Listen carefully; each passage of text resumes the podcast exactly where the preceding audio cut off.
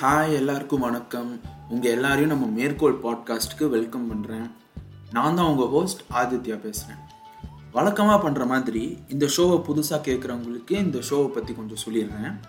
இந்த பாட்காஸ்ட்டில் நம்ம ஒரு மேற்கோள் இங்கிலீஷில் சொல்லணும்னா ஒரு கோட் எடுத்து அதை சொன்னவரை பற்றி அப்புறம் அவர் சொன்னதுக்கு என்ன அர்த்தம் இப்படின்னு எல்லாத்தையும் நான் உங்களுக்கு சொல்லுவேன் ஷோக்கு போகிறதுக்கு முன்னாடி ஒரு ஸ்மால் ரிக்வெஸ்ட்டுங்க நான் இந்த ஷோவை சொந்தமாக ரிசர்ச் பண்ணி ப்ரெசென்ட் பண்ணுறேன் கண்டிப்பாக சில தப்புகள் எல்லாம் இருக்க வாய்ப்பு இருக்குது நீங்கள் ஏதாச்சும் இப்படி கண்டுபிடிச்சிங்கன்னா கண்டிப்பாக எனக்கு ஒரு மெசேஜ் அனுப்புங்க. என்னோட காண்டாக்ட் டீட்டெயில்ஸ் எல்லாம் ஷோ நோட்ஸில் கொடுத்துருக்கேன். வாங்க எபிசோட்குள்ளே போகலாம்.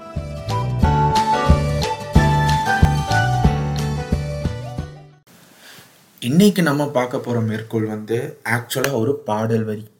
சூர்யா நடித்த போன வருஷம் ரிலீஸ் ஆன சுரரை போற்று படத்தில் இருக்கிற பாடலில் இந்த வரி வரும். ஆகாசம் அப்படின்னு ஒரு பாடலில் அந்த வரி எப்படி போகும்னா எங்கே இருக்குடா தூரம் கிட்ட போக போக அது மாறும். இந்த வரி நான் முதல்ல கேட்ட உடனே மனசில் ஒரு ஒட்டிக்கிச்சு. இவ்வளோ அற்புதமாக எழுதுனதுக்காக நம்ம அருண்ராஜா காமராஜுக்கு ஒரு தேங்க்ஸ் சொல்லிக்கலாம். நார்மலாக நம்ம வந்துட்டு ஒரு மேற்கோளை சொன்னவரை பற்றி பார்ப்போம். இந்த எபிசோடில் நம்ம வந்துட்டு இந்த வரி எழுதினவரை பற்றி கொஞ்சம் பார்க்கலாம். அருண் ராஜா காமராஜ் தான் இந்த வரி எழுதியிருக்காரு. அவர் வந்து தமிழ் ஃபிலிம் இண்டஸ்ட்ரியில் ஒரு ஆல்ரவுண்டர் தான் நம்ம சொல்லணும். இவர் பண்ணாத விஷயமே இல்லைங்க. இவர் பாடல் வரி எழுதியிருக்காரு பாடல் பாடியிருக்காரு நிறையா படத்தில் நடிச்சிருக்காரு.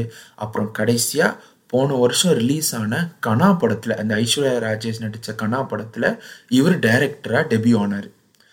இவர் யாருன்னு இன்னும் யோசிக்கிறீங்கன்னா உங்களுக்கு எல்லாருக்கும் ஞாபகத்தில் வர மாதிரி நான் சொல்கிறேன் டூ டுவெண்ட்டி தேர்ட்டீனில் இரண்டாயிரத்தி பதிமூணாம் வருடத்தில் ஆர்யாவும் நயன்தாராவும் நடித்த ராஜா ராணி படத்தில் இவர் தான் உடும்பேன்னு ஒரு கேரக்டர் பண்ணியிருக்காரு. எனக்கு ரொம்ப பிடிச்ச கேரக்டர் இவர் தான் அந்த படத்துலேயே. இவர் ஆர்யாவோட ஃப்ரெண்ட்ஸ் இந்த சந்தானம் ஆர்யா இவங்கெல்லாம் கேங்காக இருக்கும்போது இவர் வந்துட்டு ஒன் ஆஃப் த ஃப்ரெண்ட்ஸாக இந்த படத்தில் இருப்பார்.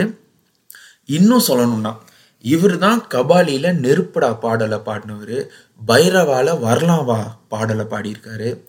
இவர் இந்த மாதிரி நிறையா பாடல் பாடியிருக்காரு. ஆனால் இவர் பண்ண எல்லா விஷயத்துலையும் எனக்கு ரொம்ப பிடிச்சது வந்துட்டு அவர் பீஸா டூ பூமி பீஸா டூ படத்தில் பூமியில்னு ஒரு பாடல் இருக்குது அந்த பாட்டுக்கு இவர் தான் வரி எழுதியிருக்காரு.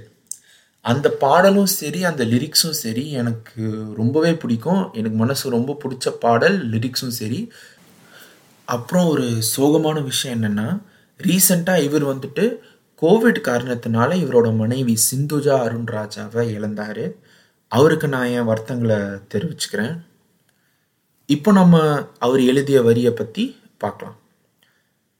எல்லாருக்கும் நிறைய ஆசைகளெல்லாம் இருக்கும்.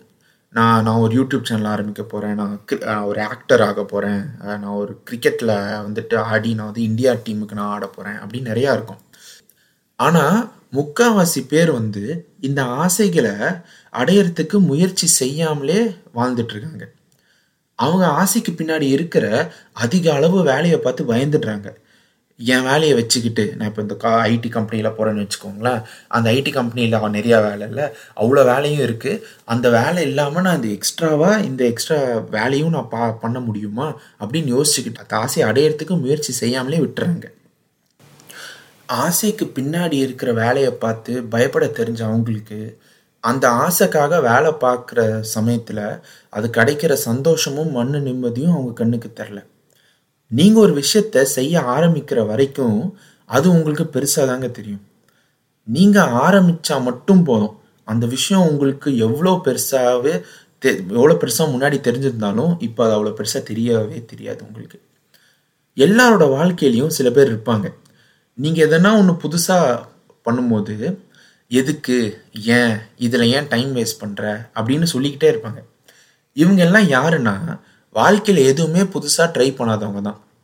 உண்மையிலேயே யாராவது புதுசாக அவங்க வாழ்க்கையில் டிஃப்ரெண்ட்டாக அதை ட்ரை பண்ணி புதுசு புதுசாக எக்ஸ்பீரியன்ஸ் பண்ணி ட்ரை பண்ணுறவங்க இருக்காங்கல்ல அவங்க வந்துட்டு இன்னொருத்தனை பார்த்து ஏன்பா இதை ட்ரை பண்ணுறேன்னு சொல்லவே மாட்டாங்க. ஏன்னா அவங்களுக்கு தெரியும் மனசுக்கு பிடிச்ச விஷயத்த ட்ரை பண்ணும்போது கிடைக்கிற சந்தோஷமும் அந்த மன நிம்மதியும் எதுவுக்கும் ஈடு கிடையாது அப்படின்ட்டு.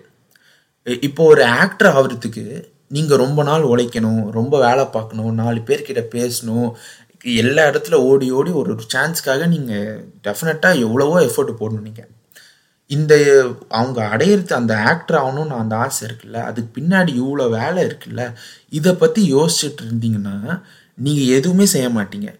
நீங்கள் லிட்டராக நீங்கள் மொதல் படி எடுத்து கூட வைக்க மாட்டீங்க. நீங்கள் உங்கள் ஆசையை நிறைவேற்றுறதுக்காக இப்போ உங்களுக்கு இன்னும் மோட்டிவேஷன் வேணும்னா ஃபைட் கிளப்னு ஒரு ஹாலிவுட் படம் இருக்குங்க.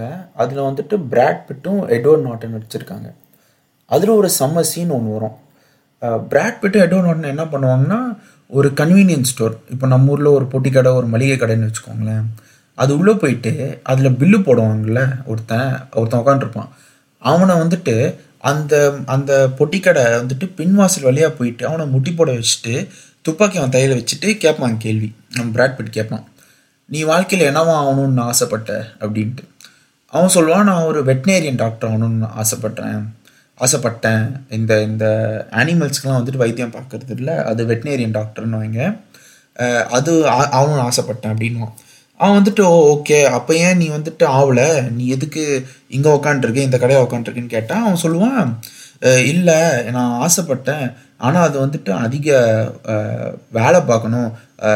அது ஸ்கூலில் வந்துட்டு நிறையா படிக்கணும் இது பண்ணணும் அப்படின்வான் அவர் டப்புன்னு பிராட்பிட் கேட்பான் அப்போ நீ அந்த வேலையை பார்க்குறத விட்டுட்டு அந் அந்த வேலையை பார்க்குறத விட நீ வந்துட்டு என் கையால் இந்த ஒரு பொட்டிக்கடை வாசலை வந்துட்டு சாவிடுது மேலு நினைக்கிறியா? அப்படின்னு கேட்பான் அப்புறம் வந்துட்டு அவன் என்ன சொல்லுவானா பிராட் பிட்டு அவன் லைசன்ஸ் டிரைவர்ஸ் லைசன்ஸ் வச்சுப்பான். உன் நீ எங்கே இருக்குன்னு எனக்கு தெரியும். உனக்கு ஆறு வாரம் டைமு நீ அந்த ஆறு வாரத்தில் நீ வெட்டினேரியன் டாக்டர் ஆகிறதுக்காக எந்த முயற்சியுமே நீ எடுக்கலை அப்படின்னா உன் வீடை தேடி வந்து நானே உன்னை சுட்டு கொண்டுருவேன் அப்படின்னு சொல்லுவான். இந்த மாதிரி ஒரு வெளியால் வந்துட்டு உங்களை ஃபோர்ஸ் பண்ணி பண்ணுற வரைக்கும் நிறையா பேர் அவங்க பண்ணணும்னு நினைக்கிறத பண்ண மாட்டாங்க. மொதப்படி கூட எடுத்து வைக்க மாட்டாங்க. இந்த மாதிரி எல்லாம் யாரும் இருக்காதீங்க.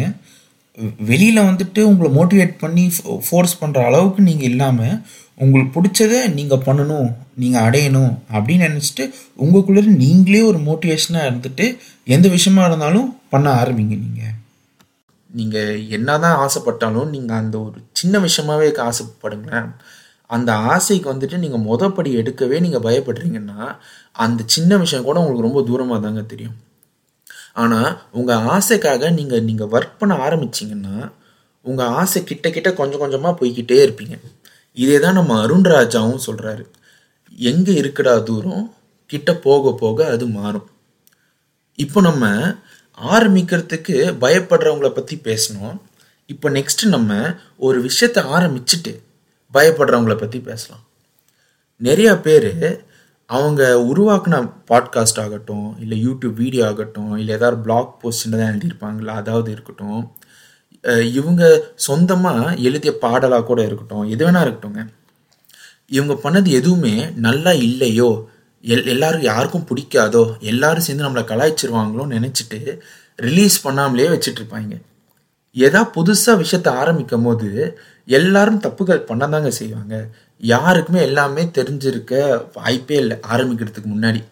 அவர் விஷயத்த ஆரம்பிச்சுட்டு போக போக தான் எல்லாரும் கற்றுப்பாங்க இப்போ ஃபார் எக்ஸாம்பிள் நீங்கள் வந்து ஸ்கூலுக்கு போகிறீங்கன்னு வச்சுக்கோங்களேன்.